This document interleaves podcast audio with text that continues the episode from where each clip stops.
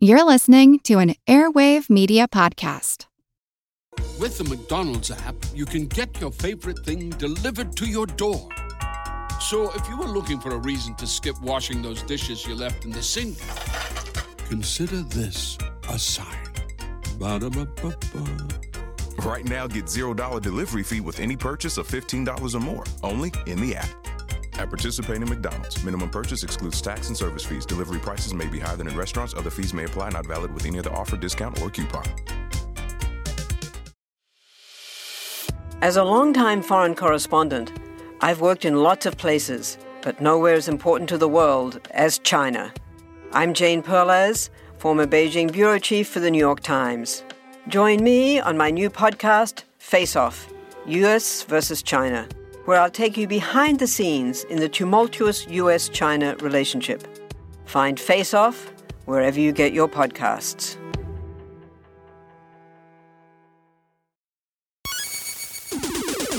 Recorded in Chicago, Illinois, with your hosts, Ken, Matt, Neil, and Jeff. This is Triviality.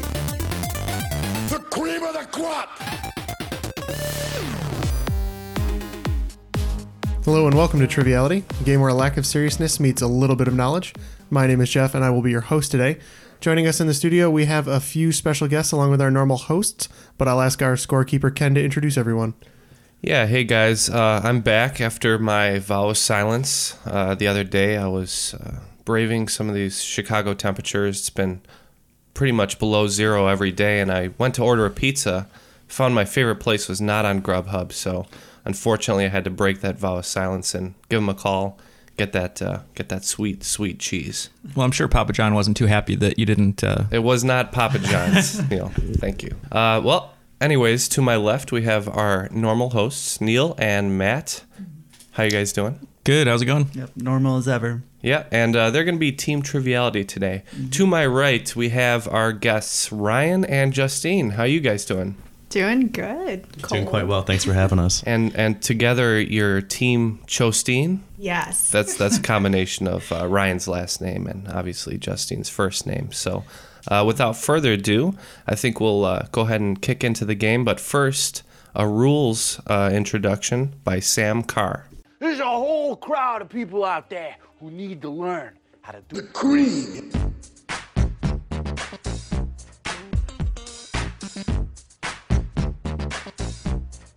Well, my name's Sam Carr, and I'm here to say the rules of the game in a major way. First, you answer 10 questions, and that's the first round. Then 10 more questions, and that's the second round. Halftime bonus, swing round theme, that's how you be the cream. Answer 10 questions, and that's the first round. Then 10 more questions, and that's the second round. Bet on the final, 30 points each, that's how you be the cream. The cream of the crop!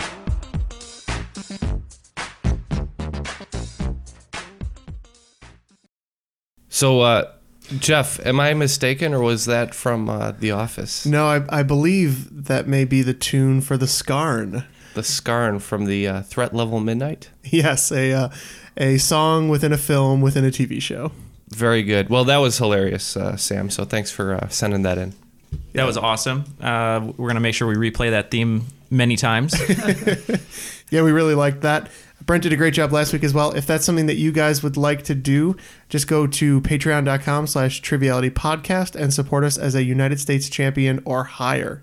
yeah, and we have a, a sort of an influx of Patreon supporters come in at the end of December and the beginning of January. So thank you to you guys, Jeff. Uh, who are those names? Yes, thank you very much to our new supporters Zach Nolick, Liz Hudson, Sam Carr, Joe Wen, Paula Forrest, Russ Friedwald, and Phil Sanford. Thank you very much. That covers, I think, up to current from all of December and January. So we really, really uh, appreciate that, you guys. Uh, it's been really great. So thank you. Thanks to all those Patreon supporters. We really do appreciate it a lot. Uh, before we get into the game, uh, why don't we kind of get to know our new contestants a little bit? Um, so, what brings you into the studio today? You guys big trivia fans or just kind of passing by?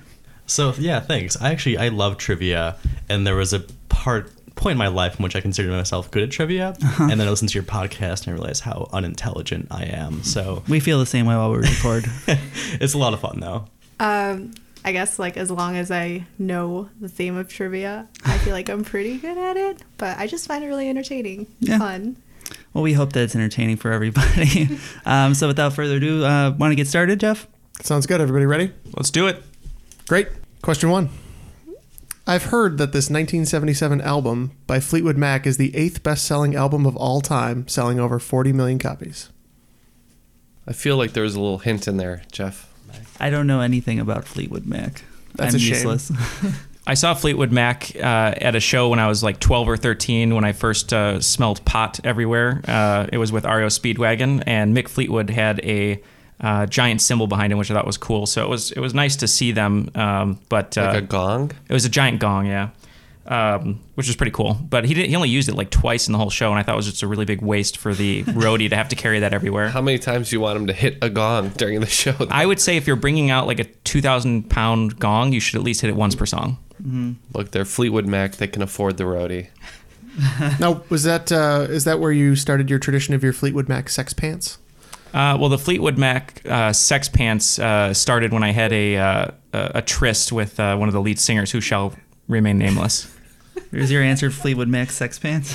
Yeah, sure, why not? All right, so they're locked in with the answer. so I uh, I wrote down with Matt here. I think Jeff's clue was I've heard maybe I'm not sure, but I, the only thing that came to mind is I believe one of Fleetwood Mac's best selling albums is a self titled album. So that's kind of where I'm at, Matt. I don't know what, Yeah. what you're thinking. Um, that's better than uh, anything I have because it's probably the name of one of their albums. So we should probably go with that. Cool. So we're gonna lock in with uh, Fleetwood Mac self titled. All right, so you're just saying Fleetwood Mac, Mm-hmm. and Chosteen is going Fleetwood Mac sex pants. But I have a feeling that Ken wants to chime in here. Uh, rumors? It is rumors. Uh, no points Nope. to start off today. That does nothing. Question two. On a 12 hour clock, you may need to reference AM and PM to tell you if it's 5 in the morning or 5 in the afternoon. What do AM and PM stand for? Hmm. I did know this at one point in time. I actually opt for the 24 hour clock on my uh, cellular phone. It's much more easy, much simpler. Is that what we would call military time? So, military time is when you remove the colon. Really? Correct. I hear that's also a uh, cosmetic procedure in LA you can get. Yeah, we we're locked in. All right. Team Chosteen?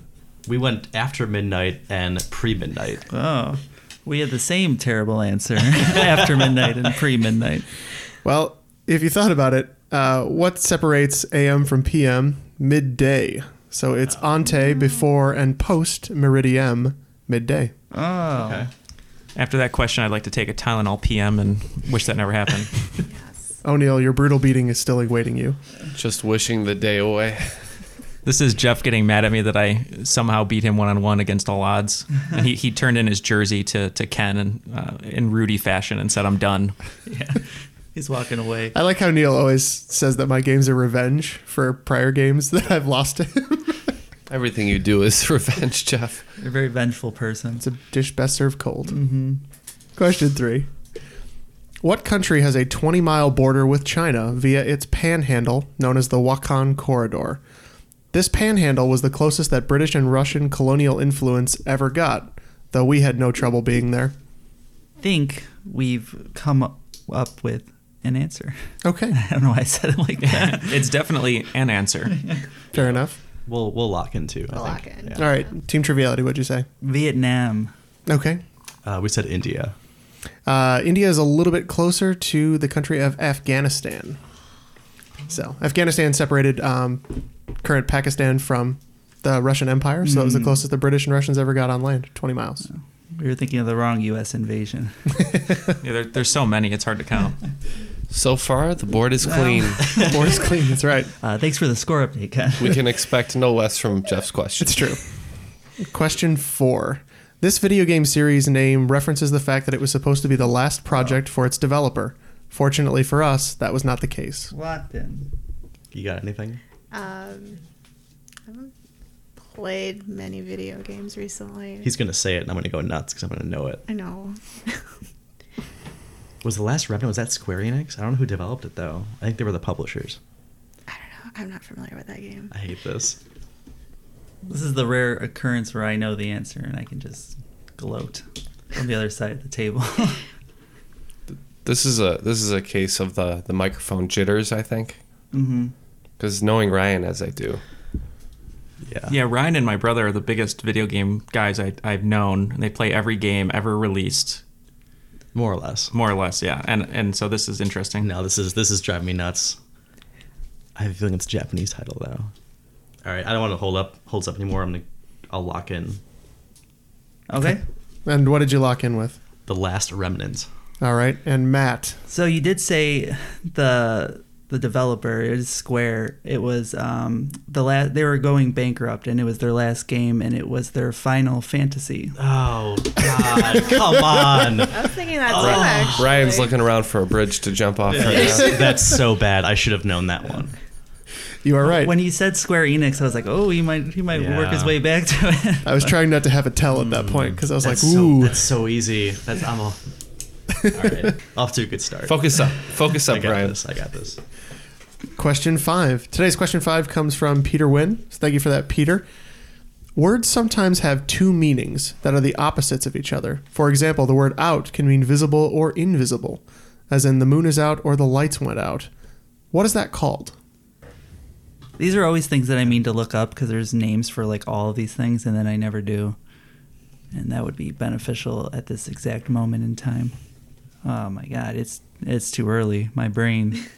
The answer is one word. Am I allowed to ask that? The answer is one word and not like hyphenated. Um, so there are actually five acceptable answers um, that all mean this. Uh, one of them is hyphenated. Oh God, there's five answers and we have zero. There are five acceptable. Yeah. The English language overfloweth with words to describe this phenomena. Uh, I was out late last night. I just want to point that out. Oh, I know. I saw some photos you were tagged in at like 3:30 this morning. So, okay. So, what'd you say, Team Triviality? Uh, I said Antagon, which I don't know if it's a thing. Or Antigen, perhaps. Yeah, which might be a Lord of the Rings character, to be honest.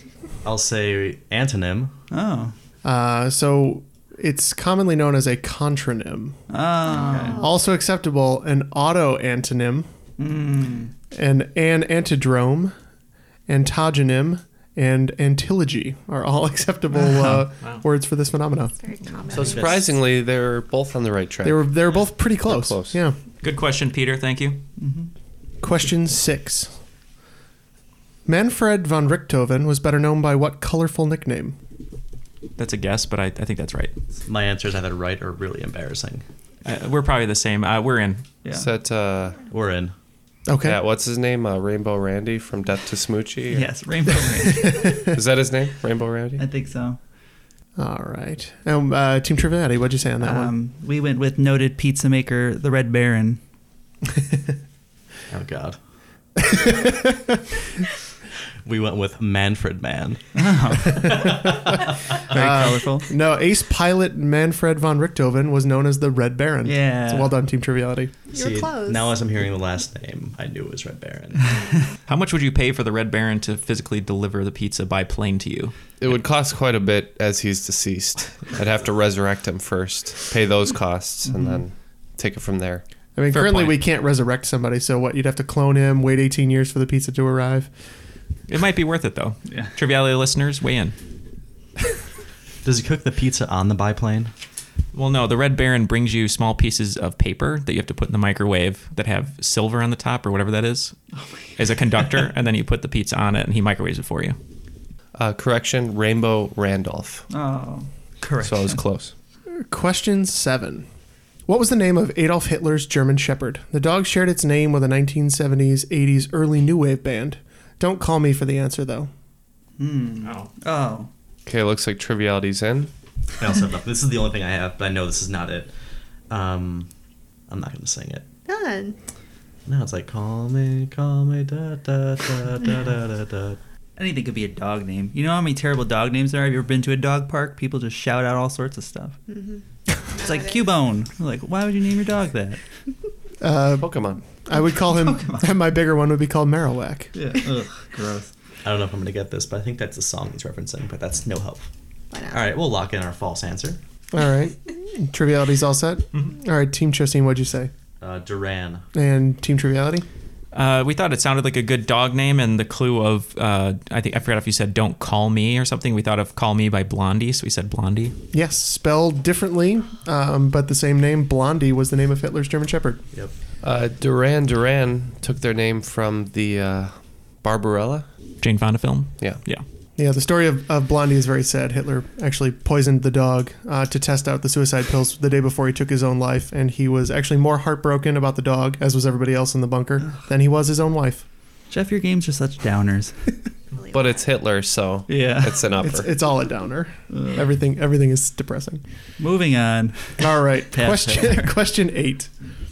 What international organization, headquartered in Washington, D.C., consists of 189 member countries working to foster global monetary cooperation, secure financial stability, facilitate international trade, and promote high employment and sustainable economic growth? Hmm. Don't be confused. This is not the organization Tom Cruise worked for. Okay, so it's all about money and finance. All I think I can think of is World Trade Organization. That's- because I I'm think just that's right. taken from the question. So, as a person with a degree in economics, this is really embarrassing that I don't know the answer to this. and I used to know the answer to this, but I haven't been in school in a few years. Um, Global finance. I've heard, and as soon as you say it, I'm going to be really upset. You're a movie guy. Come in with the some, That's fine. some Tom Cruise stuff Internet. from Cocktail. What bar did he work at in Cocktail? Does that help? Look, I, I hope this is right. I came to it from a movie angle, but I, it could be completely wrong. I will accept the abbreviation for the record. I can lock this in. We don't have much of a streak to maintain right now, anyway. No, you do have a streak. to Keep going. no, yeah, we do have a streak to maintain. Let's get that locked in. Streak for the cash. okay, we'll we'll lock ours in. All right. Team Justine, what did you say on this one? We said World Trade Organization. The WTO? Yeah. Okay. And what did you guys say? So we came at, at it from a movie angle. He said Tom Cruise uh, doesn't work for them in actuality, and Mission Impossible, he works for the IMF. So we said IMF. I said I would take abbreviations, so I will give you IMF. It is the International Monetary Fund. That's what it is. Yeah. I had written down like international, global, monetary, and I was just trying to like put them all together. And then when he had IMF, that's kind of when it hit. Good deduction there.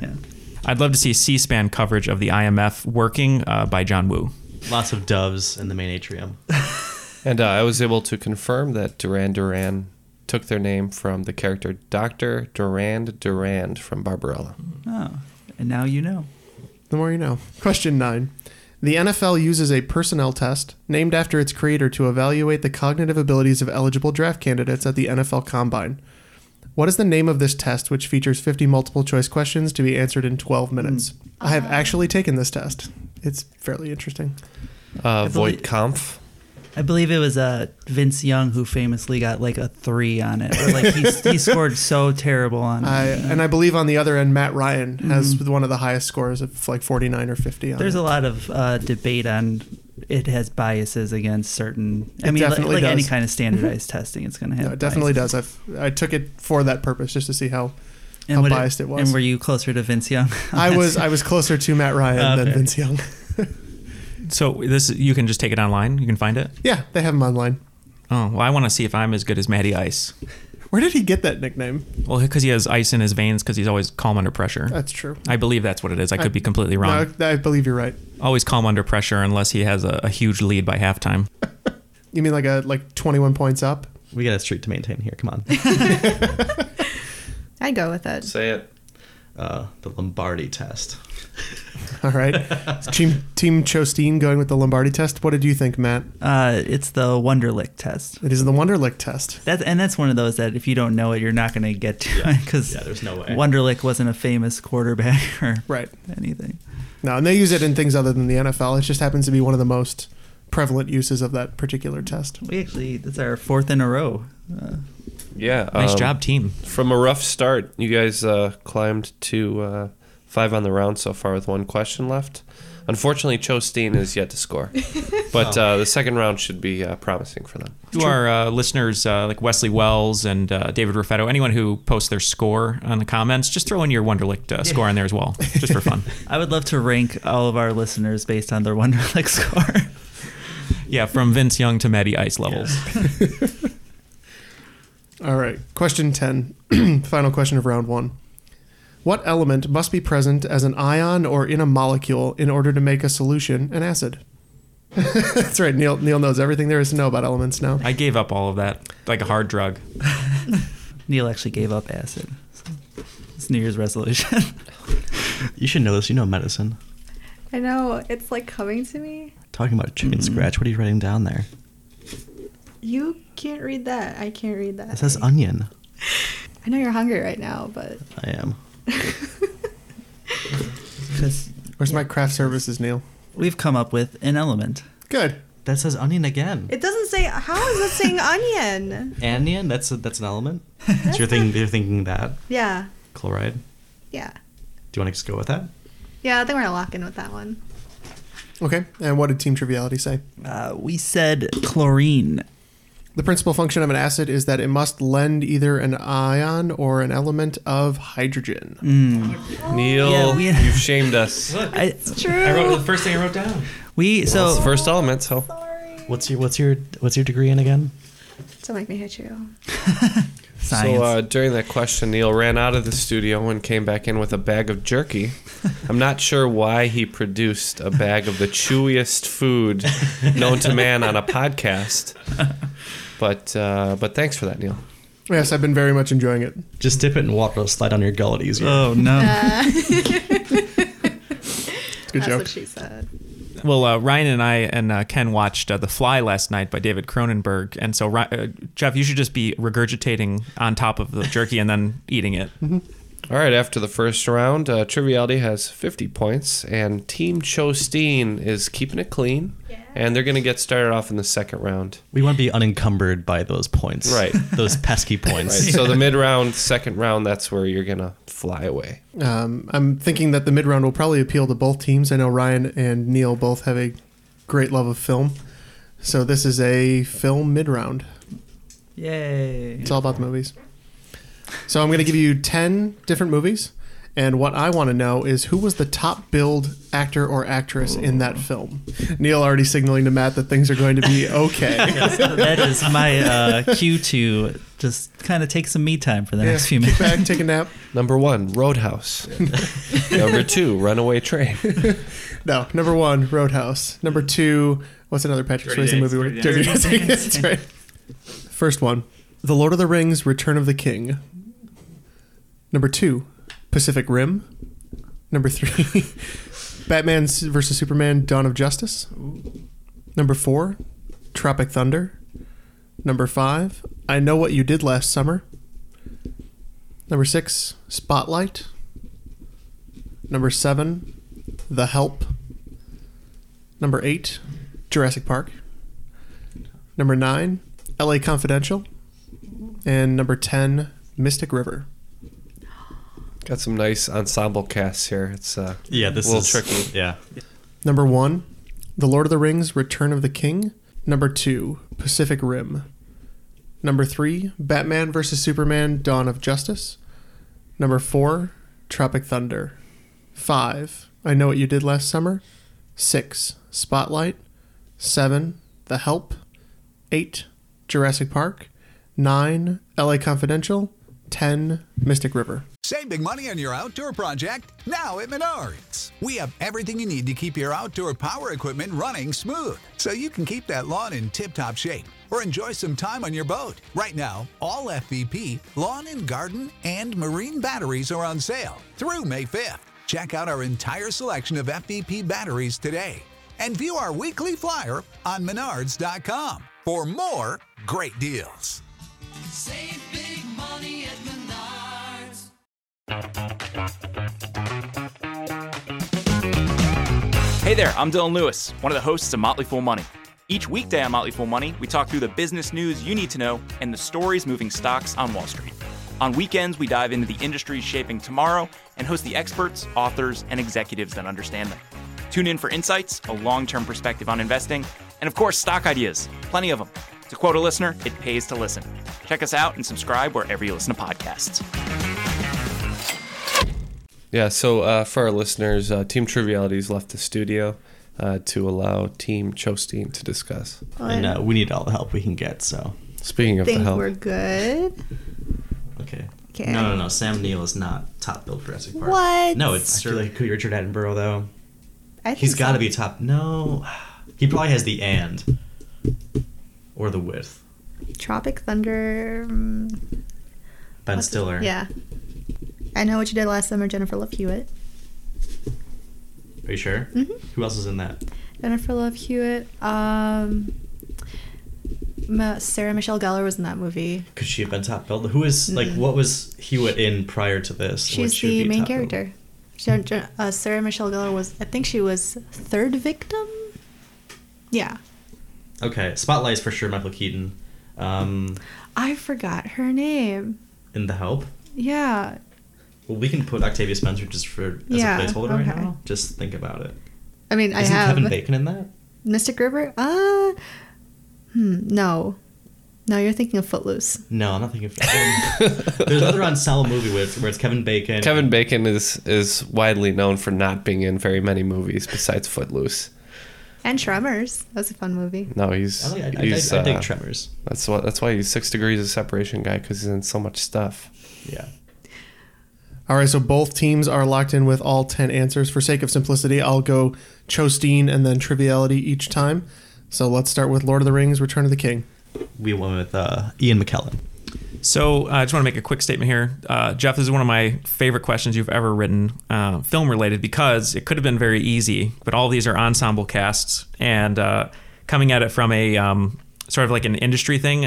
A lot of these people, and I mentioned this to you when we were deliberating, a lot of these people in these casts could have been an and or a with, which is sort of a sign of respect in Hollywood uh, as far as credits are concerned. So it was very hard to narrow down who these could be, and and every answer I gave Matt basically three names of who it could be, and we kind of it was a toss up each time because it's it's kind of hard to quantify who would be top billed because sometimes it's uh, an older actor who's more respected, sometimes it's who's the biggest box office draw. So very good question.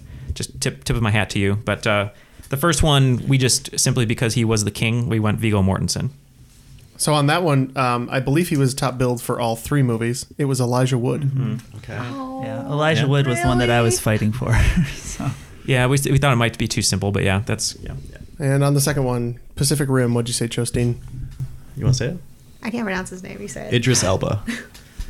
So this one was tough because we we said it could either be Idris Elba or Charlie Hunnam. Uh, Charlie Hunnam is the lead in the film, and he was kind of big for Sons of Anarchy, but he wasn't big enough, I don't think, at that point. But we went Charlie Hunnam. So uh, I have that it's Charlie Hunnam. I can't. I'm shocked at that answer. Well, Idr- Absolutely Idris shocked. wasn't uh, big enough in the U.S. at that point. Um, I mean, he was on The Wire and everything, but I just don't think he would have had um, box office draw to be a top billed actor. But that's, I mean, I could be wrong. Batman versus Superman, Dawn of Justice. What did you say, Chosteen? We said Ben Affleck. Yeah, and this one uh, again, the top three would be Ben Affleck, Gal Gadot, or Henry Cavill. But it is, as Matt said when we were deliberating, Batman versus Superman, so we went Ben Affleck. It is Ben Affleck. Sorry, I'm losing my voice today. It's Ben Affleck. Not what I was going for. It is Ben Affleck. You didn't want to go uh, Jesse Eisenberg on that one? All right. And Tropic Thunder. We went with uh, Ben Stiller. Yeah, we we also went with Ben Stiller um, for the fact that he directed the film, and we thought Robert Downey Jr. would have gotten the and or with uh, with Tom Cruise in that one. Yeah, ben Stiller was the top billed actor in that film. look at all these points coming your way. yeah, it's it feels nice. I know what you did last summer. Justine, what did you say on that one? Jennifer Love Hewitt. Yeah. This is the one that I was the most insistent on and said Jennifer Love Hewitt. Jennifer Love Hewitt. Well done, both teams. Good work.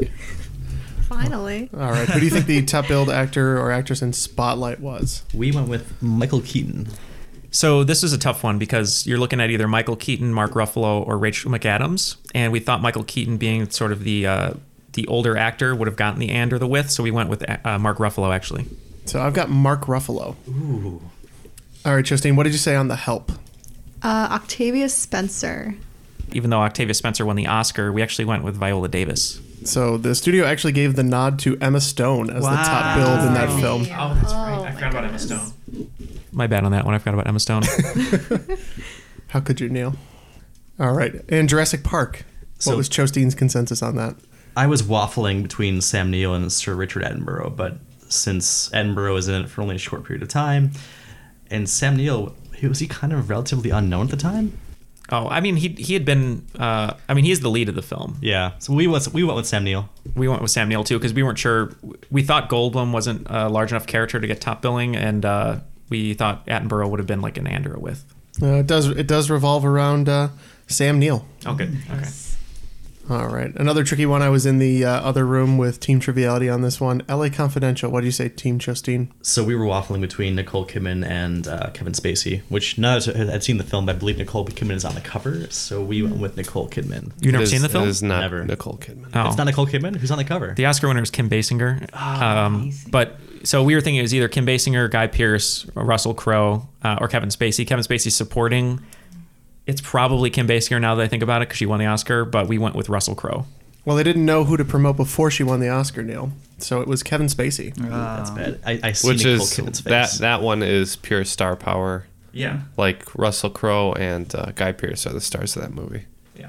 And Mystic River, another great ensemble piece. What did you say, Team Justine? I think it was Robert De Niro when I last saw it, like years ago. Robert Ah. De Niro is not in that film. He's not- damn it. Well, it's not Kevin Bacon. Kevin Bacon is in the film. Oh, he Yeah. is? But the correct answer is Uh, we went with we went with uh, Sean Penn. Sean Penn. Okay, so after the uh, mid round, uh, Triviality was able to rack up 35 extra points, and Chostain is on the board with 20, bringing the totals to 85 for Triviality and 20 for Chostain. Moving in the second round. Thanks, Ken. So, round two, question one. Which NFL team's stadium could practically be a CFL team, as they're the closest to Canada? Okay. Yeah. All right, we're locked in. Okay, Triviality is locked in, so you guys can feel free to discuss. Wow, that's really wrong. Is it? That's really wrong. Let's let's hear this I really feel- wrong answer. I wrote I wrote down Green Bay. Is Is that it Green Bay? It's Or- pretty north. Yeah, that's Don't up help north. them. Yeah, but closer to the Canadian border, right? Yeah, that's north. Where do you think Canada is? I don't know. North. I'm South to thinking- I'm Mexico. thinking of northern teams. How far is Hmm. Detroit from Canada? I thought that was pretty close. Detroit. You No, are at least uh, naming uh, okay. cities with NFL teams, so you're in the right right ballpark. What about the Vikings? Minnesota Vikings. That's that's. That could be. I think we should just lock in with that because that's the best Yeah. I got. So, three three good prospects so far. We, we came up with three answers, and then Matt uh, had a, a nice guess for the. Yeah, we were looking at um, Seattle. It's pretty close. Uh, Buffalo, New York, um, but we actually ended up going with uh, Detroit because I'm pretty sure that you're able to kind of go right into Canada almost from Detroit. See that? That's what I was thinking too. Yeah. That is correct, but I don't know where the stadium is. So, just for reference, uh, of all the ones mentioned, um, I believe uh, Green Bay and Minnesota are both about 250, 250, 300 miles away from the border, somewhere in there. Uh, like 200, 250. Um, Seattle is 63 miles away. Cleveland Browns, right across Lake Erie, are 30 miles away from the Canadian border, eight miles from Buffalo to the Canadian border, and less than a mile. You'll find the Detroit Yeah. Lions Stadium from the Canadian border. I just went with yours. Yeah, thanks, uh, Chris McClellan, uh, actor. I worked with great guy. Um, he used to t- uh, that helped us out because he told me that he used to go over the border with his friends. Yeah. I had a friend who they took a trip to Detroit, but they also got their passport because they said that they can just go right over to Canada. Yep. I've been to many MAC championship bowls at the uh, Lion Stadium. Yeah. it's quite nice. The Silver Dome. Is this still the Silver Dome? No, it's not. I don't believe so. Silver Dome collapsed, didn't it? Sure did. Question two. British police officers are nicknamed after the man who formalized their order in the 19th century. What are they called? That's an answer, and it it makes sense, but it's not right. but I'm okay with it. We're locked in. This is this is wrong, So but let's say beef trust. no, it's beef Beefy? eaters. Oh, I know it's wrong, but it has something to do with My the name breakfast and- this morning. and the order. Is it? Jeff is currently a beef I like eater. my answer better. I, th- I, I think this is cl- I think this is close. Yours is way wrong. I just meant I had a bottle of gin for breakfast. Oh, I thought you were talking about your jerky. Did you have a bottle of beef eater for breakfast? uh, we'll we'll lock in. You're locking in with Beef Eater? Yeah, beef eater, the Queen's Guard. All right. If you had a bowl of gin for breakfast, that would explain some of these questions. And what did you say, Team Triviality? Uh, we went with Bobby's. Bobby's. Yes, a nickname, common That's nickname right. for British police officers. Mhm. I do believe beefeaters were. I don't know if British, but yeah, like a like a Queen's Guard Yeah, or something. I know they're not police officers. They're at the but- Tower of London. Yes. Question three.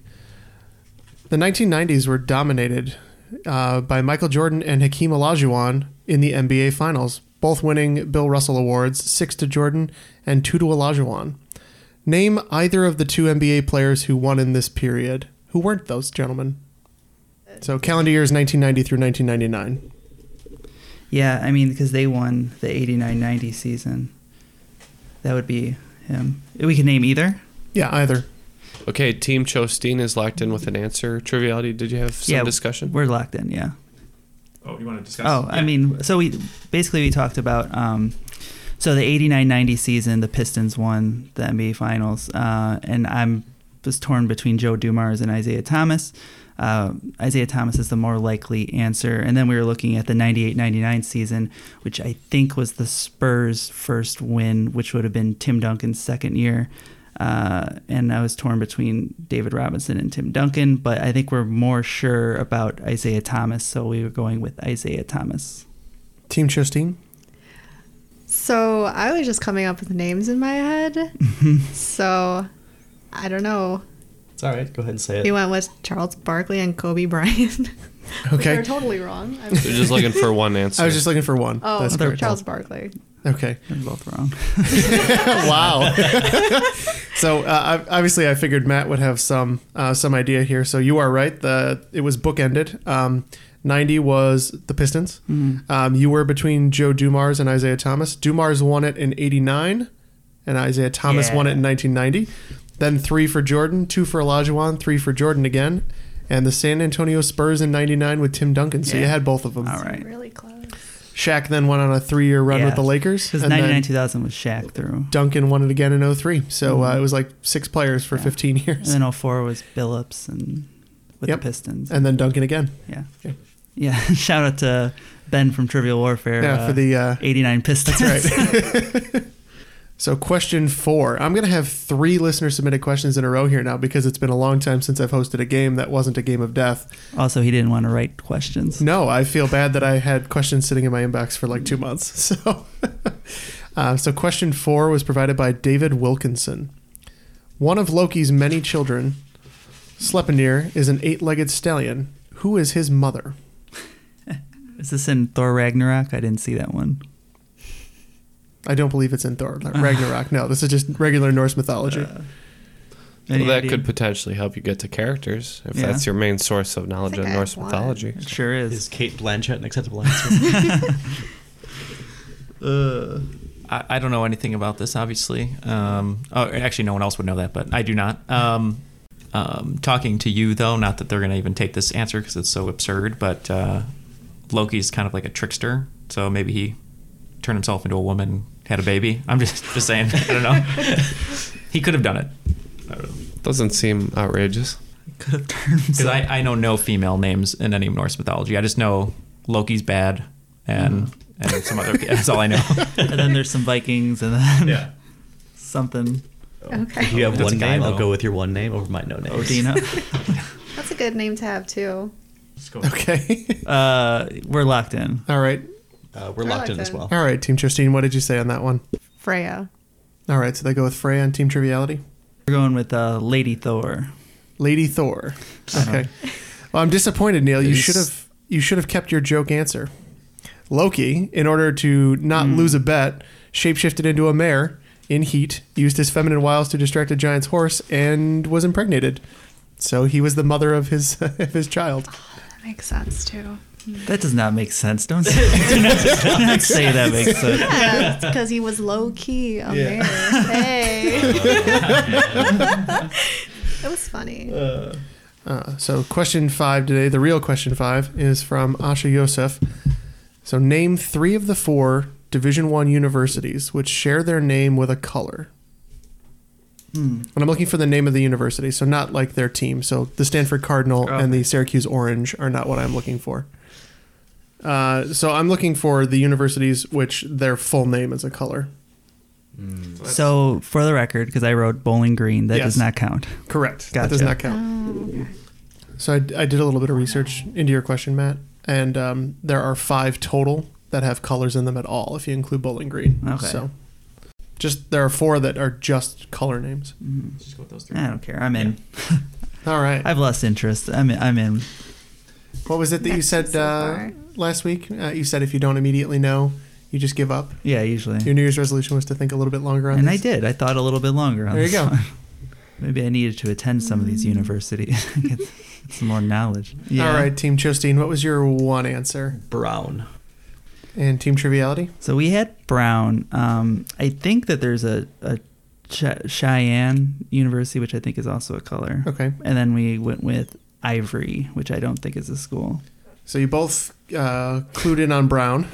So far, so good. You hear that, Brown? Your your other ones would be uh, Auburn, Oh. Navy, Jesus, and Siena College in New York. Sienna. Yeah, that's, uh, you Oh, know, once So you no say them points aloud, to be had? No points to be had. That's uh, really easy once you say it out loud. Question six is care of Jonathan Berlingeri. Thank you, Jonathan. According to concerthotels.com, which pop artist has the greatest vocal range based on their recorded music? Mm. Oh, I know. Don't cry if you don't know the answer. Nah. It's all right. All wrong too. you guys locked in? We'll we'll lock in with this Yeah. one. Right.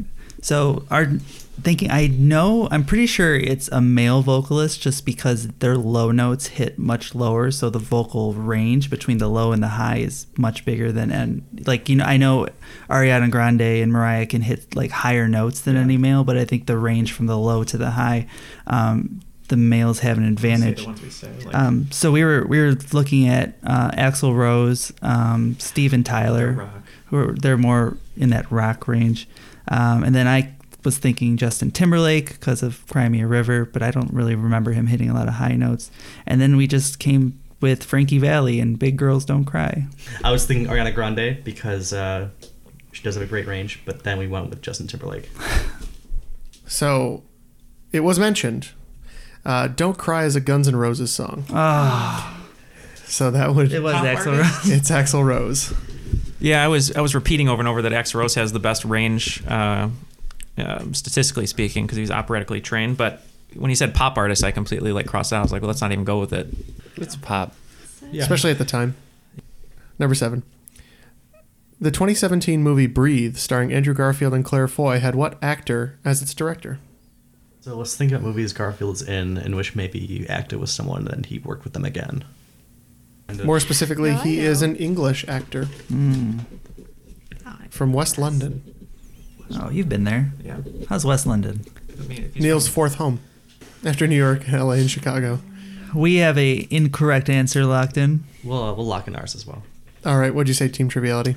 Uh, the old Gary Oldman. All right, and we Team s- Justine? We said uh, David Attenborough.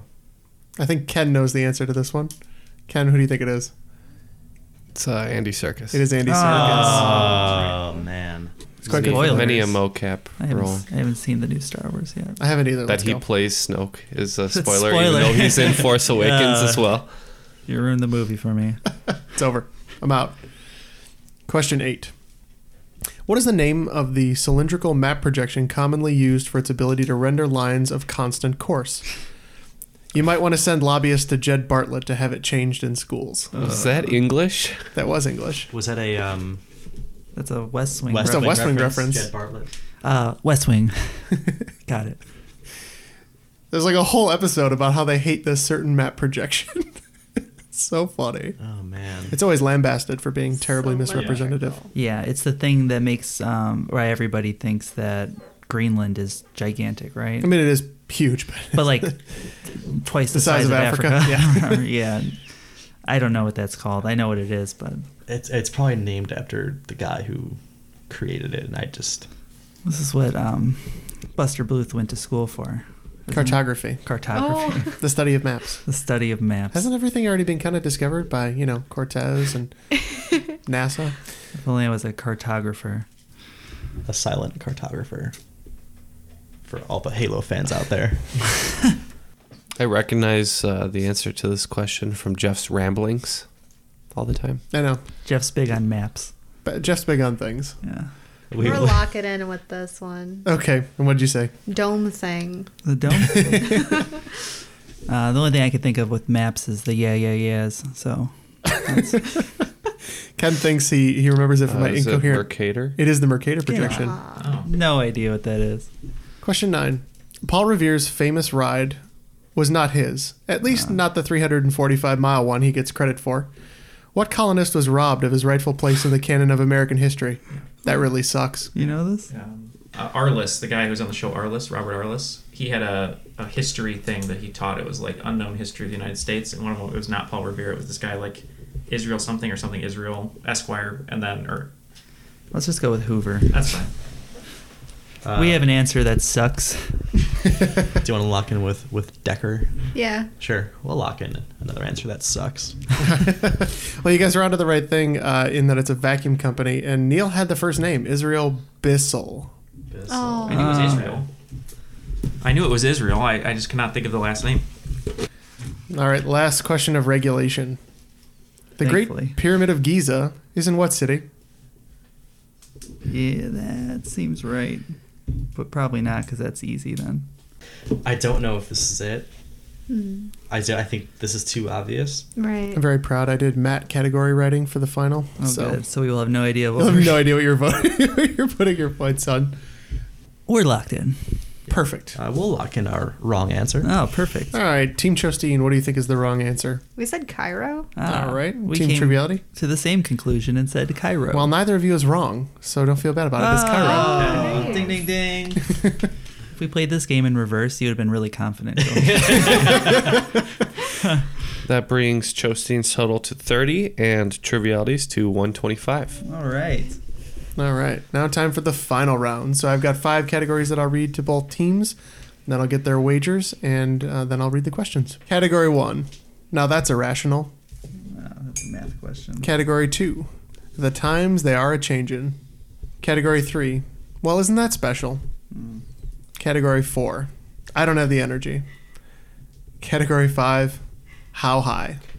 So you Thirty. said you said that your your categories don't give away what the questions are about, but because we know you, we can figure out all these. So the first one's going to be an irrational number question. All right, don't give it away. Second one's going to It's only fair. All right.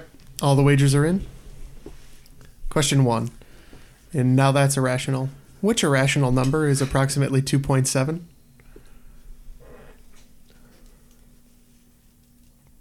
Number two. The times they are a changin'. What part of men's clothing, often seen in suit attire, it used to be detachable to aid in cleaning? Question three. Well, isn't that special? Which band holds the record as the only group to have five songs simultaneously on the top five of the Billboard 100? Question four. I don't have the energy. C6H12O6 is the chemical formula for what substance? Question five. How high? What is the highest nation in the world? That is to say, the country with the highest low point. Want to learn how you can make smarter decisions with your money? Well, I've got the podcast for you. I'm Sean Piles and I host NerdWallet's Smart Money Podcast. On our show, we help listeners like you make the most of your finances. I sit down with NerdWallet's team of nerds, personal finance experts in credit cards, banking, investing, and more. We answer your real-world money questions and break down the latest personal finance news. The Nerds will give you the clarity you need by cutting through the clutter and misinformation in today's world of personal finance. We don't promote get rich quick schemes or hype unrealistic side hustles. Instead, we offer practical knowledge that you can apply in your everyday life. You'll learn about strategies to help you build your wealth, invest wisely, shop for financial products, and plan for major life events. And you'll walk away with the confidence you need to ensure that your money is always working as hard as you are. So turn to the nerds to answer your real world money questions and get insights that can help you make the smartest financial decisions for your life. Listen to NerdWallet's Smart Money Podcast wherever you get your podcasts. Everybody, shush! William Shatner has something to say. Cat and Jethro, box of oddities. What do you do when the woman you love dies? Well, of course, you dig her up and you live with her. Aww. The show examines weird things. There are plenty of old photographs from this time period of children out in the streets playing in and among the dead horse carcasses. Oh, I miss those days. Things used to be so much simpler. Cat and Jethro. Then there's the urine wheel, which sounds like a really bad game show. Thing done weird things. Cat Cat and Jethro Box of Oddities. That is really mysterious. Join Kat and Jethro Gilligan Toth for the strange, the bizarre, the unexpected as they lift the lid and cautiously peer inside the box of oddities. The Webby Award winning Box of Oddities podcast from Airwave Media. So all the answers are in? All right. So on to question one. Now that's irrational. What were the wagers on this one, Ken? Uh, looks like Triviality went with 10, and with the Oakland 5, we have Chostain. All right, let's go to the high wager of triviality. What did you say, guys? What what number is approximately 2.7? I couldn't think of anything, but uh, I just put the square root of seven. Okay. Team Chostain. It's irrational. Square root of three. Uh, so E is the That's- irrational number. That's approximately 2.7. I thought of E and then quickly left my brain. There's like E and pi. Those are like the two irrational numbers you should probably know. E would have been a little too easy to say. No, easy would have been if it was A. Question two. uh, what were the wagers on the times they are changing, Ken? Triviality with 20, Chostain with another Oakland 5. Hmm.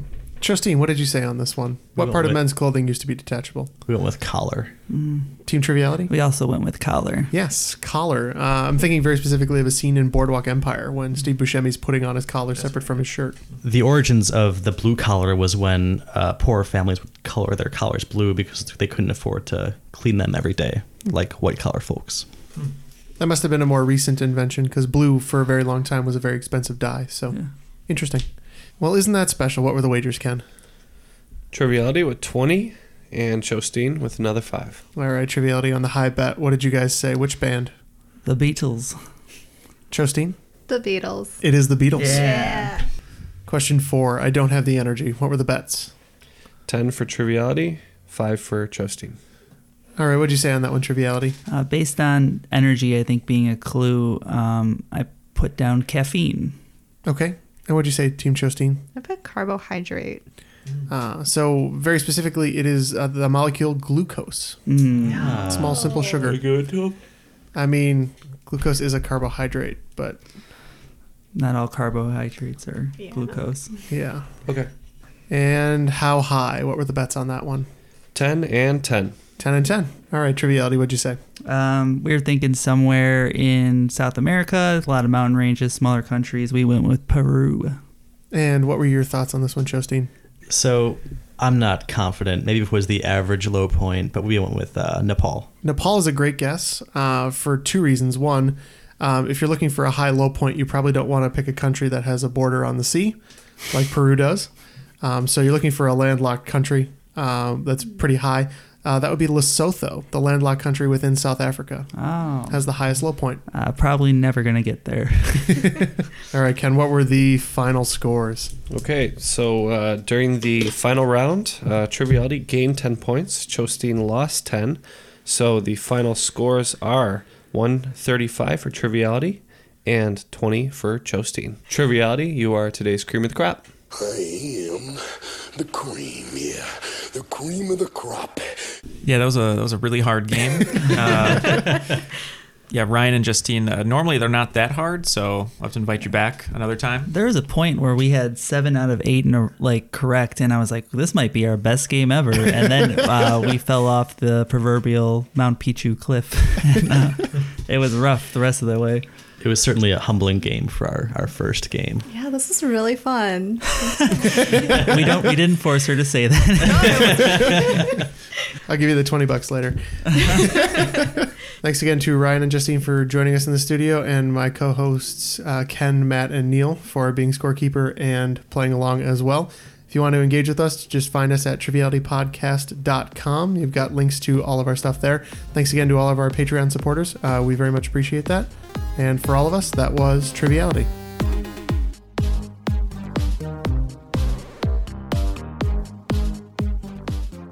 Merry New Year! Happy New Year. In this country, we say Happy New Year. Thank you for correcting my English, which stinks. I am Nanja Ibuko, exchange student from Cameroon. Ha ha ha ha ha ha. eh, Abole, alabole, eh, oh, hola. Alabole. Eh, I- I- I- Beef jerky time. You want some beef jerky? Oh, please. There's plenty, you know.